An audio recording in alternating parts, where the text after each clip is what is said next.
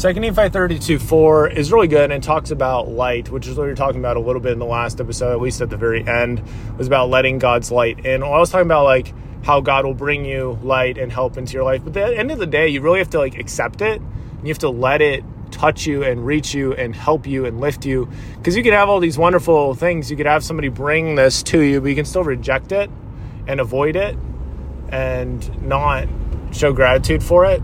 And we all make mistakes, right? Like just now, this person turned left and switched the other lane and then immediately went back right in front of me. And now I'm at a red light. But it's like, it's all good. I'm not worried at all about it. And I'm just trusting the, the process. And it's like, I, you just give it give it to God because it's again I, I don't have any control of this. I can't be like okay red light go green right now and even if I could like it would cause a lot of confusion right now and now it's green so it's like not a big deal at all. Don't need to make, make a big deal about it. Just need to give that person grace. Like yeah they made a mistake and we all make mistakes. Second Nephi 32 4. Wherefore now after I've spoken these words, if you cannot understand them, it will be because ye ask not neither do ye knock, wherefore you are not brought into the light, but must perish in the dark. And so it's like, okay, we feel God is reaching out to us in this moment. I've had this, I, am just talking for myself. You know, there's been times where I feel God is reaching out to me in a moment, and I get to choose if I will let Him in, if I will open the door, if I'll open the door open a little bit, or if I will just be kind of be like, you know what, I'll open the door later. I'll, I'll let you in later, God. It's like, that's not not a good way to be, you know? But I like the thought of being brought into the light. And I feel that, as the case, those times, sometimes when I follow a spiritual prompting, I just feel his light, I feel his love, and I feel his peace. There's something really beautiful about that. There's no need for me to feel like I'm not part of something wonderful. I'm not part of this gathering of light and love and and reaching out to souls because I am part of it and I've done many many things to to seek and, and to reach out and lift up people and it's easy sometimes to think oh yeah like you messed up or blah blah it's like no God is always seeking to lift us up and help us to change and grow.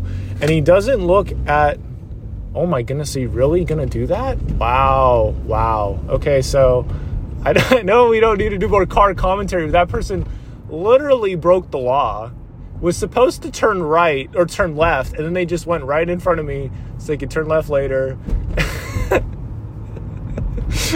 I, just like, I, I'm just like, whatever, man. I'm like, man, dude, you didn't like, wow, man. See, I feel like it's interesting because it's like, are we going to own our mistake? Or are we going to keep going and going and going and going and pretend it didn't happen? I know this is a small thing, and this is a little bit of a tangent, but it's like I feel like there's those times where we make some small mistake, and instead of immediately confessing and telling the person or whatever, we're like, you know what? I'm just gonna keep going along, and nobody's gonna find out, and I'm just gonna do this later. But it's like I literally saw him do that thing. I know he, I know he what he what he did. Like if I was a police officer, like easily, easy, easy, easily pulled over, because he like I. Oh, it's a good thing I'm such an attentive driver I I uh, inherited my dad's cat-like reflexes, you know. But it's like, what are what are we doing, man? Are you trying to get away with something?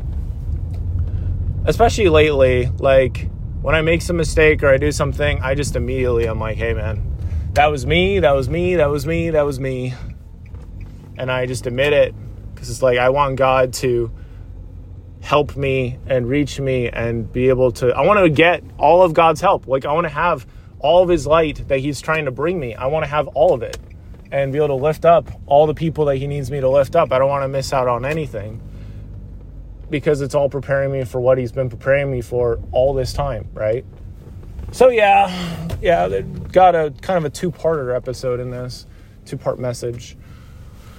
But yeah, it's like let let the Lord guide you, let him bless you, let him help you out, and when you fall off, come back quickly, return to Him quickly, because He's certainly aware of what is going on in your life. So that's what I'll leave you with. Remember, the flex gold to pick up today will shine for you today, tomorrow, and forever.